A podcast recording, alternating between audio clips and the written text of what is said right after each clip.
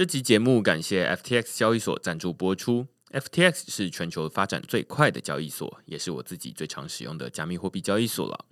无论你是要买卖加密货币、股票代币，还是想稳定的赚放贷利息，都可以在 FTX 交易所上找到，而且它也有中文界面。另外，FTX 还成立了慈善基金会，他们会定期将交易手续费收入的百分之一捐赠给社福单位。现在透过区块式的邀请码 Blockchain。B L O C K T R E N D 注册就能享有手续费九五折的优惠。如果你抵押他们发行的 F T T 平台币，还可以减免更多手续费，甚至能每周拿到空头奖励哦。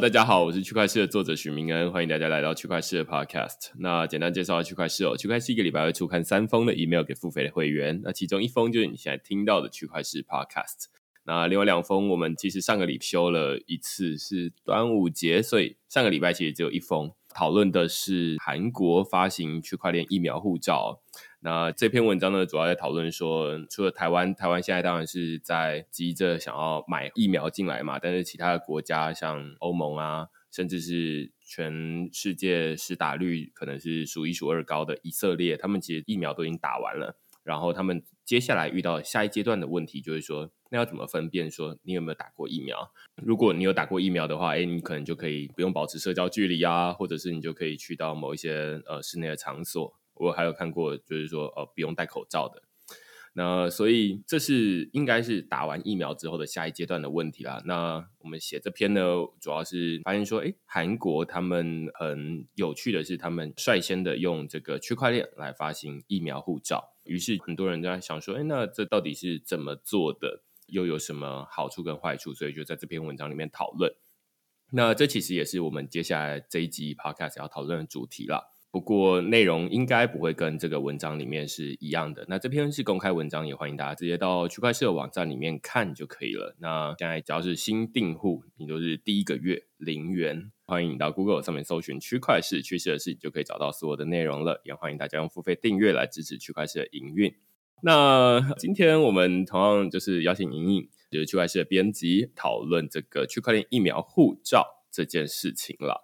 那我们就请英英跟大家打声招呼。Hello，大家好。过去这个礼拜啊，就是花了很多时间在这边看着疫苗护照。呃，我自己是主要是特别挑了一个跟区块链有关的主题，但是我其实本来不是想要写这个区块链疫苗护照，而是想要写疫苗护照，因为其实这个题目蛮大的，就是网络上有很多关于这种疫苗护照的讨论，其实不是跟区块链有关的这种隐私啊、便利性。而是在人权议题上面，就是说啊，那有些人不能打，有些人可以打。然后他之所以不能打，不是因为他不愿意去打，而是因为他可能是因为宗教信仰，他因为身体的健康因素，或者是因为他居住在比较偏远的地方，所以他没有办法打得到。那即便打到了之后，如果你疫苗护照用数位的方式给他的话，那他就是告诉你说啊，我没有手机，我没有网络，所以这有很多的问题。于是大家就会。讨论说最有代表性的应该是那个以色列，他们就是说啊，那十六岁以下的小朋友都还不能打疫苗。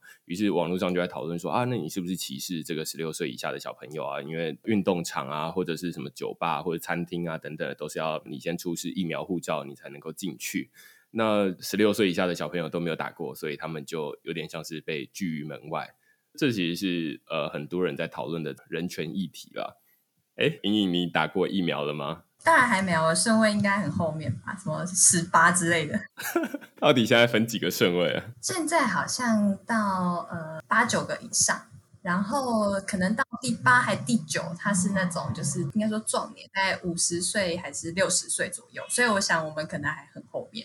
对对对，总之现在台湾大家都知道是还停留在一个等疫苗，然后昨天才刚看到那个总统府宣布说啊，那可以让红海跟台积电分别去买疫苗，但是呃看谁能买得到这样子。对，换句话说就是现在就是政府能买得到的也蛮少的啦，所以就想说啊，那官民一起合作。他还会担心买到的是哪些疫苗？哦，对对对对，就是我自己是已经看了蛮多像什么苍兰哥之类的节目，然后在讨论说 A Z 疫苗有没有比较危险。然后其实 A Z 疫苗应该是全球打最多的疫苗啊，啊，因为它可以不用低温保存吗。嗯，对。然后另外一个是它好像授权很多的地方制造，像日本，它之所以捐疫苗给我们，其中一个原因是因为他们那边有可以制造 A Z 疫苗的样子。嗯，Anyway，我们今天讨论疫苗护照啊，所以其实这就是在我们今天讨论的主题之前会发生的事情。但是我们两个因为到目前为止都不是那个医师人员，所以都没有打过疫苗，这样子也不是什么防疫指挥官这样子。我比较想知道是，因为我记得你之前去过巴西，然后那时候应该也有打就是一些疾病相关的疫苗。那那时候的做法怎样？那如果我们来对比现在，如果有区块链做法或是数位做法的话，它是有没有比较进步一点？还是说其实哎好像差不多，就是马马虎虎这样子？对，研究所的时候去过巴西哦，就是在去巴西之前啦，旅行社会要求我去打黄热病的疫苗。但是我其实不太知道那时候是台湾要求我，还是航空公司，还是巴西政府要求的。然后后来我刚刚去查了一下，原来通常都是这个当地国家或者是航空公司会要求了。然后台湾倒是没有特别说你一定要打了黄热病疫苗你才能够去。那如果大家上网搜寻的话，就是台湾可能对黄热病不是很熟悉啦，但是其实，在中南美洲的那个地方，就是大家很害怕被蚊子咬到，然后被蚊子咬到，你可能就会被传染黄热病这样子。那所以通常去南美洲之前啦，大家都会说、啊，那你要尽量避免蚊虫叮咬，然后在之前你可能要先试打这个黄热病的疫苗。那我去打完疫苗之后呢，他们就有一个旅游医学门诊啦。然后你就去挂号，然后说你要打这个疫苗，然后他帮你打，然后他就会给你一本小小的纸本的叫黄皮书，就是整本黄黄的，然后上面其实就是跟现在可能身边如果有一些医护人员现在已经有打过疫苗的话，他们都会秀出一个他们的接种记录，那其实就是长得蛮像的，然后上面就是医师手写，也没有太多的什么防伪记录，但是会有盖章啦。那这个黄皮书好像是 WHO，就是国际卫生组织发的。有点像是去到某些国家的时候，诶，他们的海关就会要求你，除了出示你的护照、你的机票之外，就是要出示这种疫苗接种证书，你才能够入境。这样子，所以那个黄皮书上面呢，它是不是你打其他的疫苗的话，你其实也可以记录在上面，它不是只有否那个黄热病的，是这样的意思吗？我记得黄皮书好像是专门 for 黄热病的，但是它上面这个好像又写的是国际预防接种证明书，所以好像上面可以记载三种，一种是黄热病，一种是小儿麻痹疫苗，然后另外一种是什么流行性脑脊髓膜炎疫苗，嗯，对，类似这样。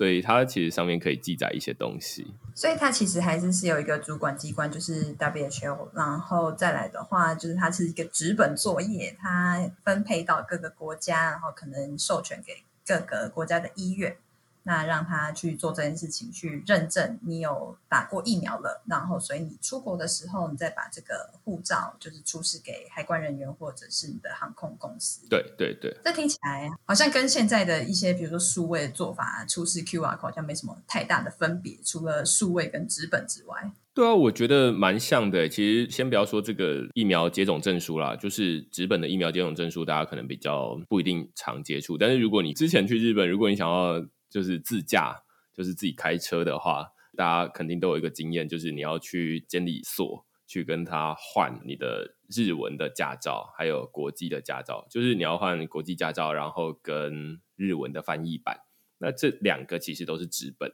尤其那个日文翻译版根本就是一张 A 四的列印纸而已，当然上面有盖章啦。反正就是你现场就拿着这个去，然后他就可以让你租车这样子，所以它其实就是一个很纸本作业的事情。跟这个疫苗虽然不太有相关，但是我们日常生活中应该蛮多这种靠纸本作业的。为什么听起来这个好像比较容易被伪造，就不像是护照，你可能还会有一些比如说晶片式的或卡式的在里面，好像可以自己印很多张出来。对啊，就是因为它那个格式，就是说呃是世界卫生组织规定的啦，然后但是那个格式直接在网站上面直接搜寻都有啊。你就按照那个格式，然后把它做出那个纸本的，然后自己签一签名，自己盖个章。我是觉得这个蛮难验证的，诶，个人经验了。那如果是到数位化的话呢？它会比较好吗？对，这就回到就是我们这篇文章讨论的，就是说，我们先把这个韩国的这个疫苗护照讲清楚，就是说。韩国疫苗护照，他们就在网络上面讨论这件事情。只不过，呃，我在写这篇文章的时候，绝大多数的报道其实都不是中文，也不是英文，而是韩文。就是中英文的媒体几乎都没有报道这个韩国疫苗护照这件事情。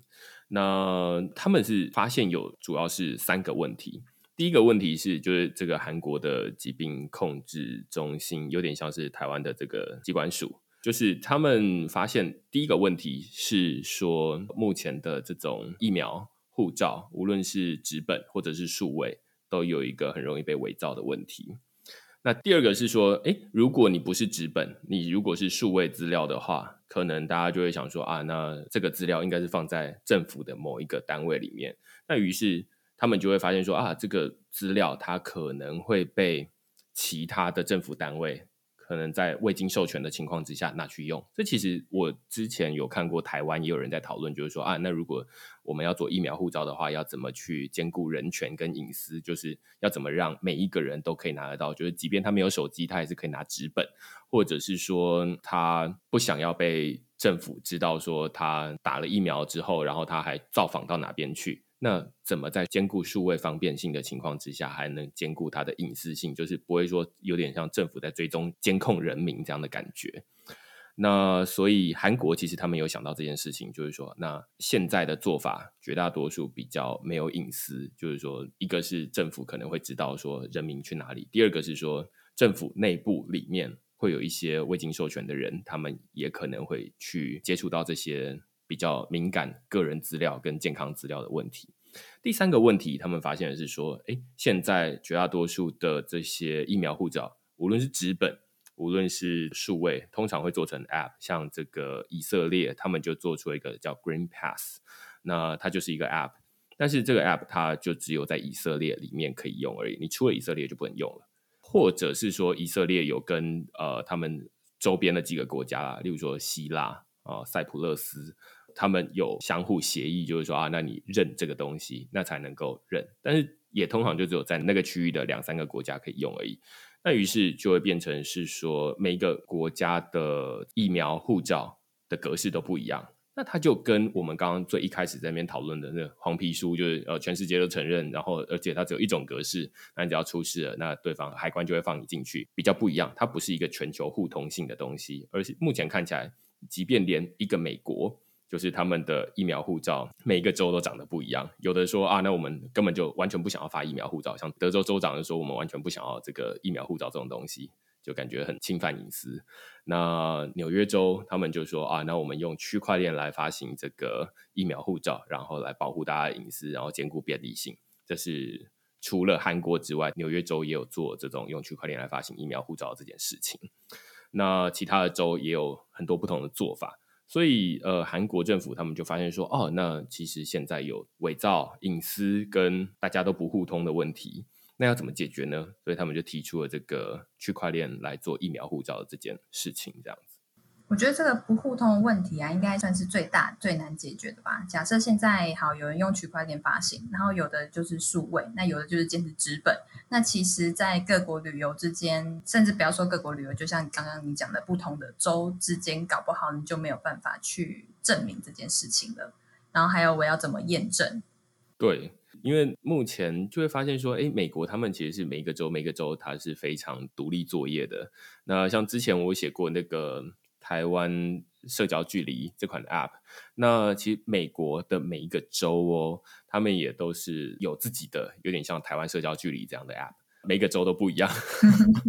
然后疫苗护照也是每一个都不一样，而且就是美国联邦政府他先跳出来说，我们绝对不会做什么联邦版的疫苗护照这件事情，我们不会这么做。我就觉得哇哦，就是因为我猜可能大家也多少知道，就是说欧美人。跟亚洲人对于隐私的这种介意的程度其实不太一样，就是欧美非常的重视隐私啊，非常重视个人隐私，所以他们政府在推出任何的这种政策的时候，都要考虑大家的反弹的程度这样子。那所以他们一开始都干脆就直接说，那我们就是会保护大家隐私，然后这种疫苗护照之后再看大家怎么做。但是总之隐私要先保护好。我觉得这听起来很像你之前写的另外一篇文章，那个大概的意思就是说，我去 Seven 要下载一个 App，我去全年要下载一个 App，然后里面都有一个钱包，然后我去星巴克又有个钱包。可是其实我应该是要有一个钱包，然后里面可以付所有东西的钱。而不是每到一个地方我就要下载一个 app，但现在的状况好像就是这样，我要去哪一周可能就要下载当地的呃机管家，或者我要下载当地的那个社交距离 app 这样子。但现在是就是分了好几个，然后各自为政，然后大家不互通，点数也不能互换的那样子。对对对，就是呃，因为点数当然是商业的考量啦，或者是他们没有没有商业的合作，但是这边是说，哎，有可能是政治的考量哈。那但是更多的我猜是他们的每一个人。每一个州对于隐私，那或者其实我们之前也有看过一篇文章嘛，我记得是什么 MIT 的文章吗？就是说美国当初在串这个疫苗的供应链的时候，就遇到很大的问题嘛，就是说 每一个资料库都不互通，那所以光是要把那些资料库全部串起来，就是花了很大的功夫，要做很久。所以这其实我猜啦，不仅是隐私的问题，而是说，那即便这些资料他们要。互相的交换，然后每一个资料库要串起来，这是一个很大的障碍。那当你串起来之后，大家就会质疑说啊，那这样是不是政府在监控人民？然后这是不是我们的资料被拼拼凑凑凑出来之后，那会不会会有什么样的问题？这是衍生出来的讨论。那这在中国当然是比较没有什么问题，这政府对于人民在做的事情了若指掌。但是在这个美国，这风土民情就很不一样。刚刚讲的一个很大的重点就是说，大家好像很怕说所有的资料都集中在同一个人的手上，不管是政府，或者是可能其中一家医院，或者是他们有大企业来做这件事情。可是区块链它不是就是可以来解决这样子的问题吗？因为它是一个比较去中心化的一个设计。但我看韩国，它其实是用呃它自己发展出来的一套的区块链，而不是就是用比如说以太坊这样子的区块链去做。那这样子的话会有什么差别？它是不是其实还是一个中心化、集中管理我的资料，而不是说好像只是一个让你出示，然后证明 check 一下这样子？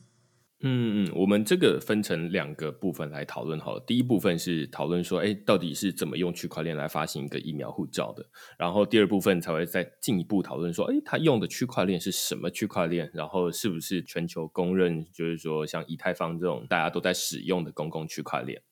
第一部分是怎么去发行一个疫苗护照，在完全不考虑区块链的情况之下，例如说我在这个台大医院打了一个疫苗。于是台大医院就会帮我把这个疫苗接种的这资料上传到某一个政府的资料库里面去，然后就说啊，那许明恩，然后他在什么时候打了第一剂，然后之后打第二剂，或者是交生他只要打一剂这样子。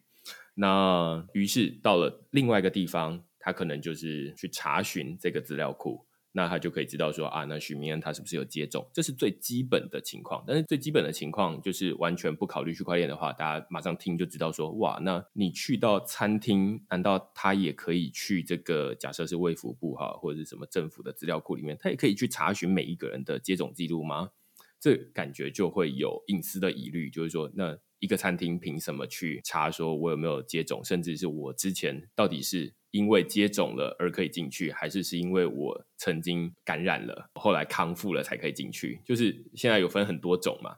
所以这很明显是一个有隐私的问题。那区块链的做法，韩国他们的做法是这样哈，就是说他们就其实也是要你去医疗院所接种疫苗，然后这个医院呢。他就会告诉政府说啊，那这一个人他已经接种疫苗了，那政府他就会把这个资料写入，或者是直接由医院哦，就直接写入这个区块链里面去，然后同时也把接种的证明书发一份电子档给接种者的手机里面，那所以让他可以平常比如说去餐厅或者去听演唱会的时候，他都可以出示这个 QR code。那当然，这个演唱会的门口或餐厅的门口，他就会去扫描嘛，就是说扫描你这个 QR code。那他实际上是去这个区块链上面去查询，说，哎，那上面有没有一笔记录是由政府或者是是由医院来写入的？他确实是有接种的这样的一笔记录。所以大家就可以看到，就是说，它其实是一个政府或者是医院，它把资料上传到区块链，这个是一个第三方，有点像是我们把资料丢到云端硬碟上面去了。那上面到底有没有人去下载这个东西，是上传者未必知道的。尤其这个是一个区块链，那就是丢上去之后就这样。那接下来有人要去查询，他秀出这个 QR code，其实就是方便大家去查询嘛。那查询说啊，那你这个 QR code 确实是有写在这个区块链上面，而且是由台大医院上传的哦，那就确定是这是可以的。那当然，这在出示的过程中，那个出示的那个 QR code 可能下面还会附上他的名字啊，或者是附上他的生日啦，或者是附上他的照片等等的。那他可能要同时出示一张证件来说啊，你看这就是我，然后是我的名字，然后跟这个 QR code 上面是一样的，于是他就可以确认说啊，那这个人确实是曾经打过疫苗的。那基本上就是用这样的方式来避免，就是解决两个问题。第一个问题是说隐私，大家说啊，以前都是去这个政府里面去查询嘛，那现在等于是在这个区块链上面查询，那区块链上面也不会是大家的明码的记录，就是不会是你的名字上面不会写许明恩，然后什么时候打疫苗，而是它会把它转换成一个 hash 值，hash 值它其实就是一串有点像乱码的东西啦，但是它可以代表的是呃原始的资料。那所以，即便拿到这个乱码，就是这个 hash 值，它没有办法回推原本的资料。那于是查询的人，他其实也不需要知道说确切的内容是什么嘛，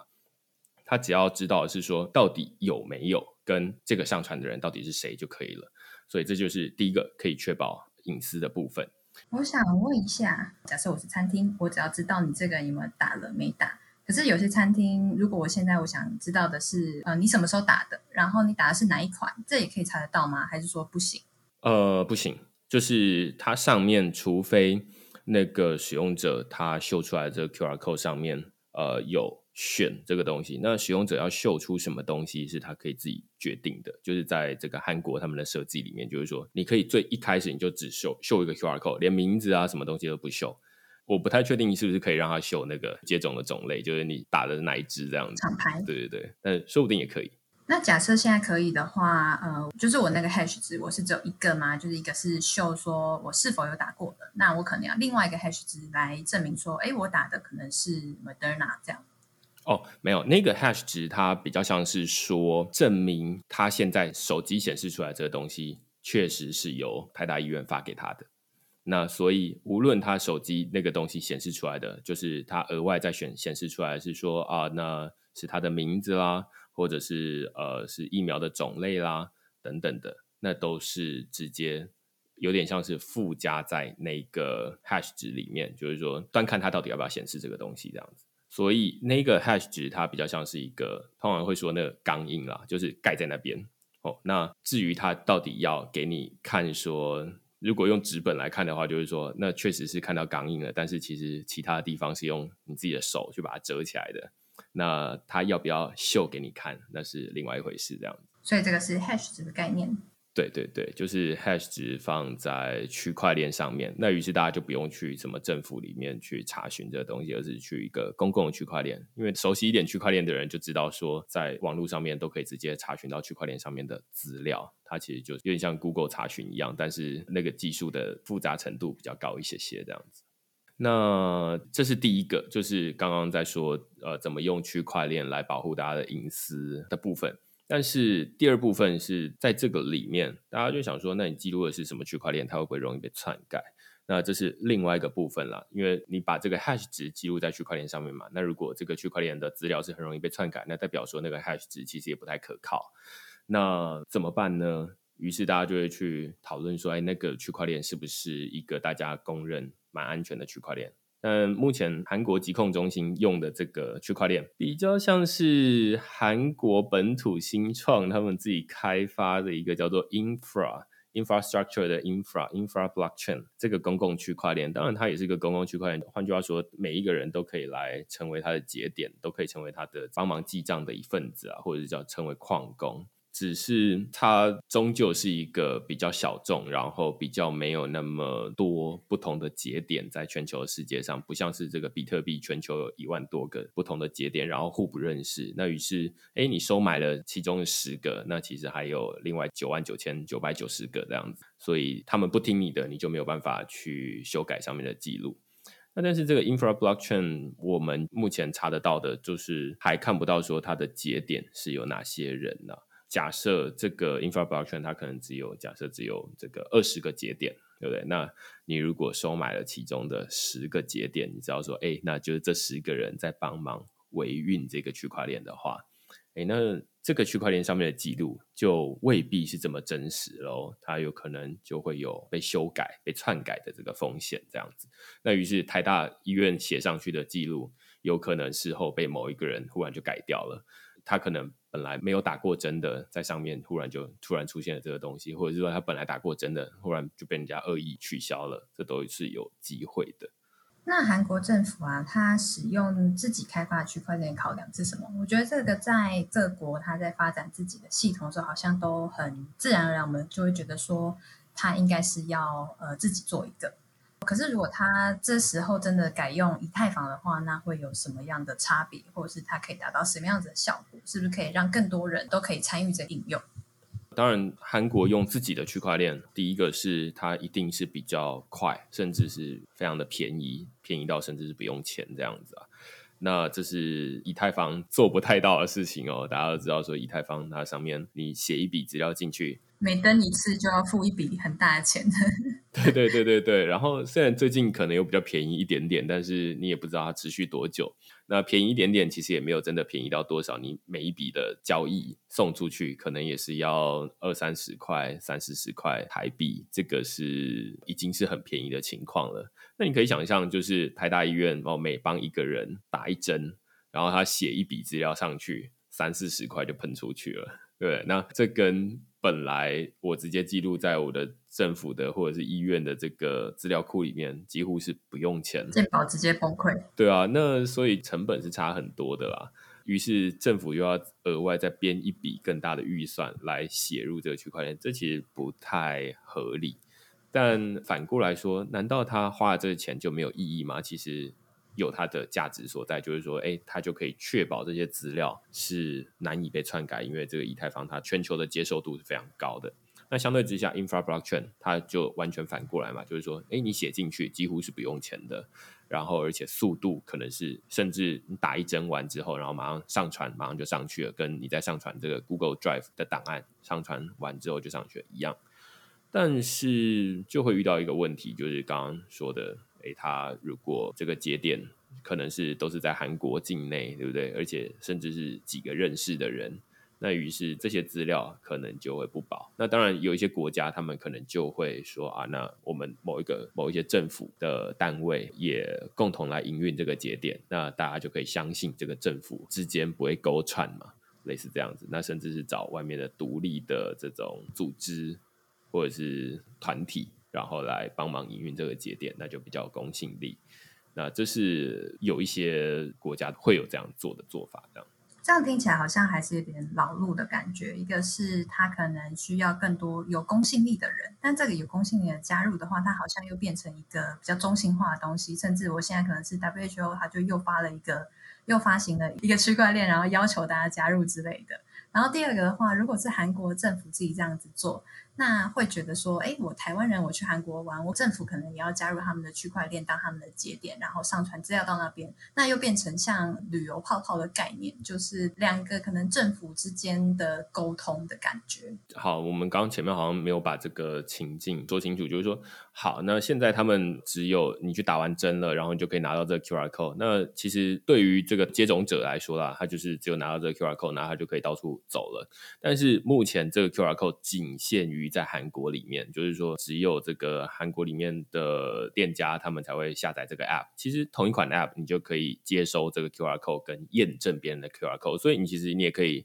例如说有的可能公司他在上班之前，他可能也会想要验一下你的 QR code，确定你有没有那个打完针了这样。但在其他国家，大家就没有下载这个 app。当然，一部分是因为它现在是韩文的关系啊。但是他们，我看他们还在开发很多种不同的语言哦，就是西班牙文啦、中文啦、英文啦等等的。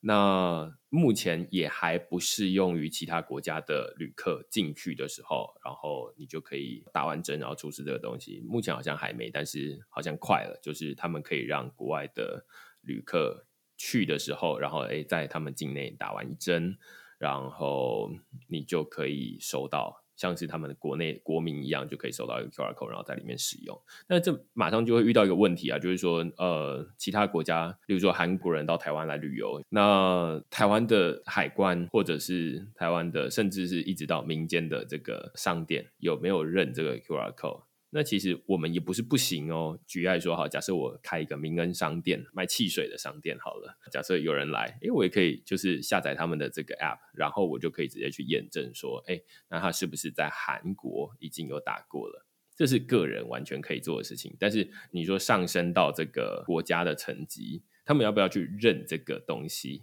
那就是另外一回事。有点像是我们现在这个高端疫苗，假设啊，它未来都很安全好了，但是它能不能打完高端疫苗之后，你就去欧盟旅游？哎，说不定他们目前还没有采认，或者是他们未来也不一定会采认这个高端疫苗，可以成为他们四支合法的疫苗，这额外在第五支这样子，未必。那所以要不要采认是一个问题，然后但是它本身有没有打过，有没有防护力，这是另外一个问题，这样子。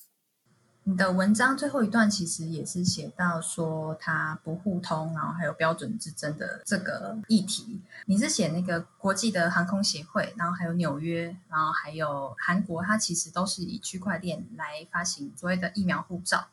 可是他们其实都不互通，所以好像又回到呃那种反正割据、各自为政的感觉。对对对对，这其实蛮讽刺的，就是说区块链本来强调就是说。至少像韩国啦，像国际航空运输协会啊，它或者是纽约州政府，他们之所以当初采用区块链，都有一个重要的目的，就是说啊，希望未来可以全球互通这样子。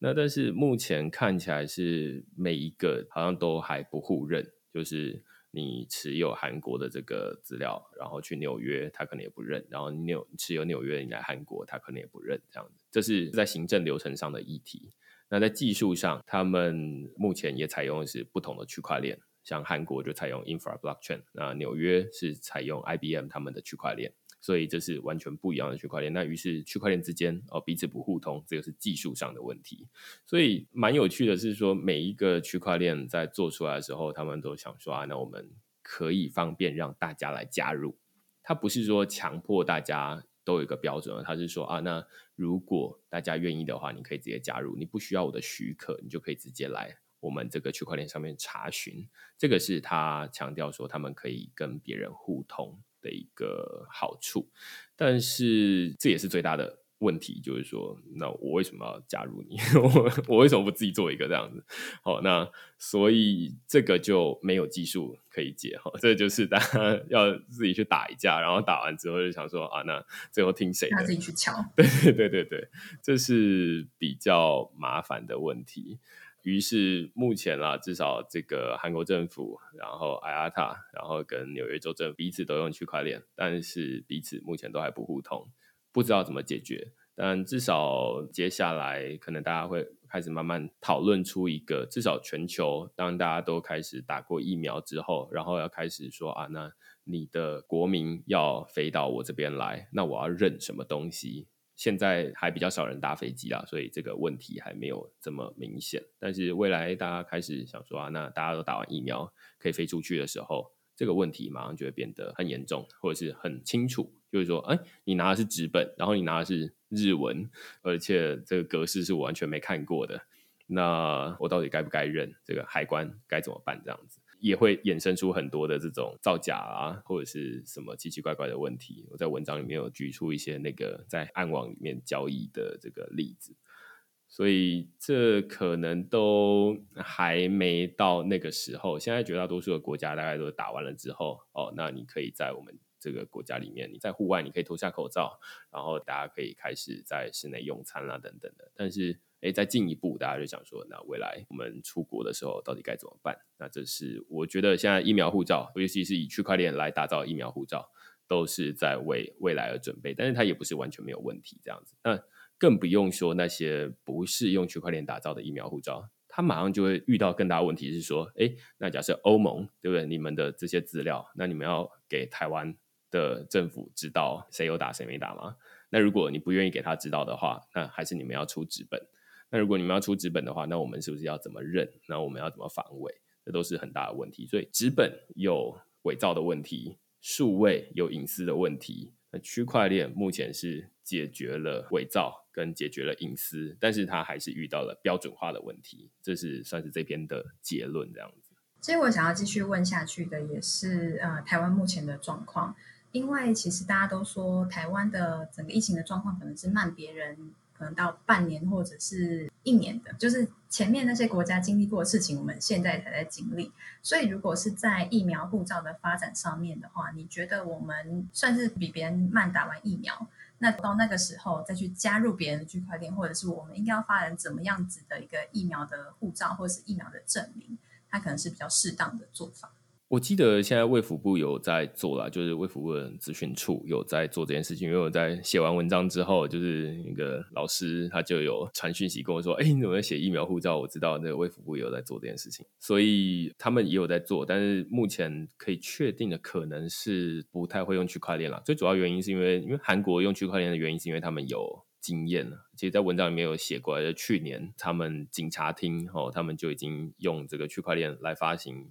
他们的驾照，然后而且哎，短时间之内就有一百万人来申请这样。那在韩国的驾照蛮像是那种身份证的概念了，就是说它到处都可以用。所以这政府他们已经至少有一些知识，就是那时候是警察厅了，然后这个时候是这个卫生疾病控制的主管机关，所以不太一样。但是至少他们的民众应该是对这个东西是有一点概念的。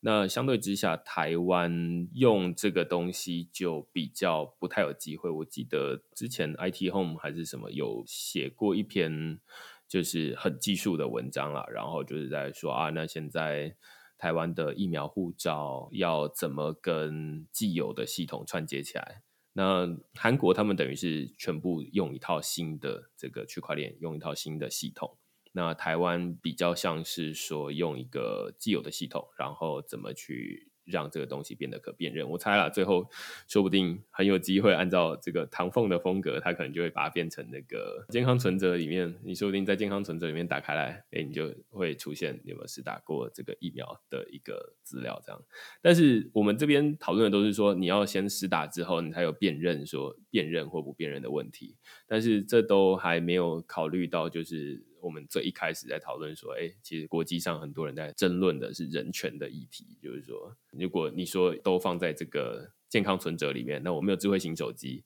我没有这个网络，该怎么办？你是不是歧视这些没有网络、没有手机的人这样子？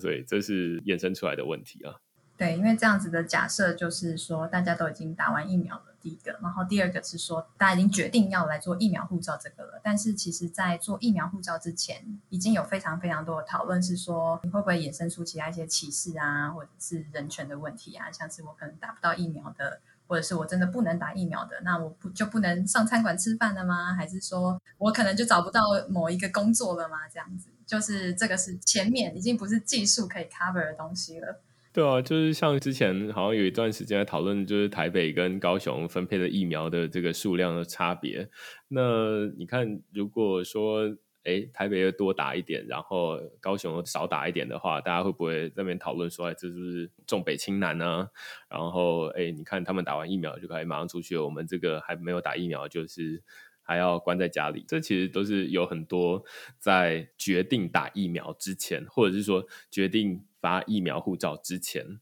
就有很多的争论，那大概是目前国际上面的主战场，就是包含欧盟啦。然后虽然欧盟已经决定说要发疫苗护照，但是他们都一直消毒说啊，我们不会因为你没有这个疫苗护照，或者是你没有打过疫苗，就阻止你进来啦。只是呢，有的话更好啦。对对对对，有的话更好。好在哪里呢？就是你可以不用隔离几天，你就可以直接走了。这样以后一零四的那个找工作下面就写说，呃具备疫苗护照有加。对对对，这个很危险。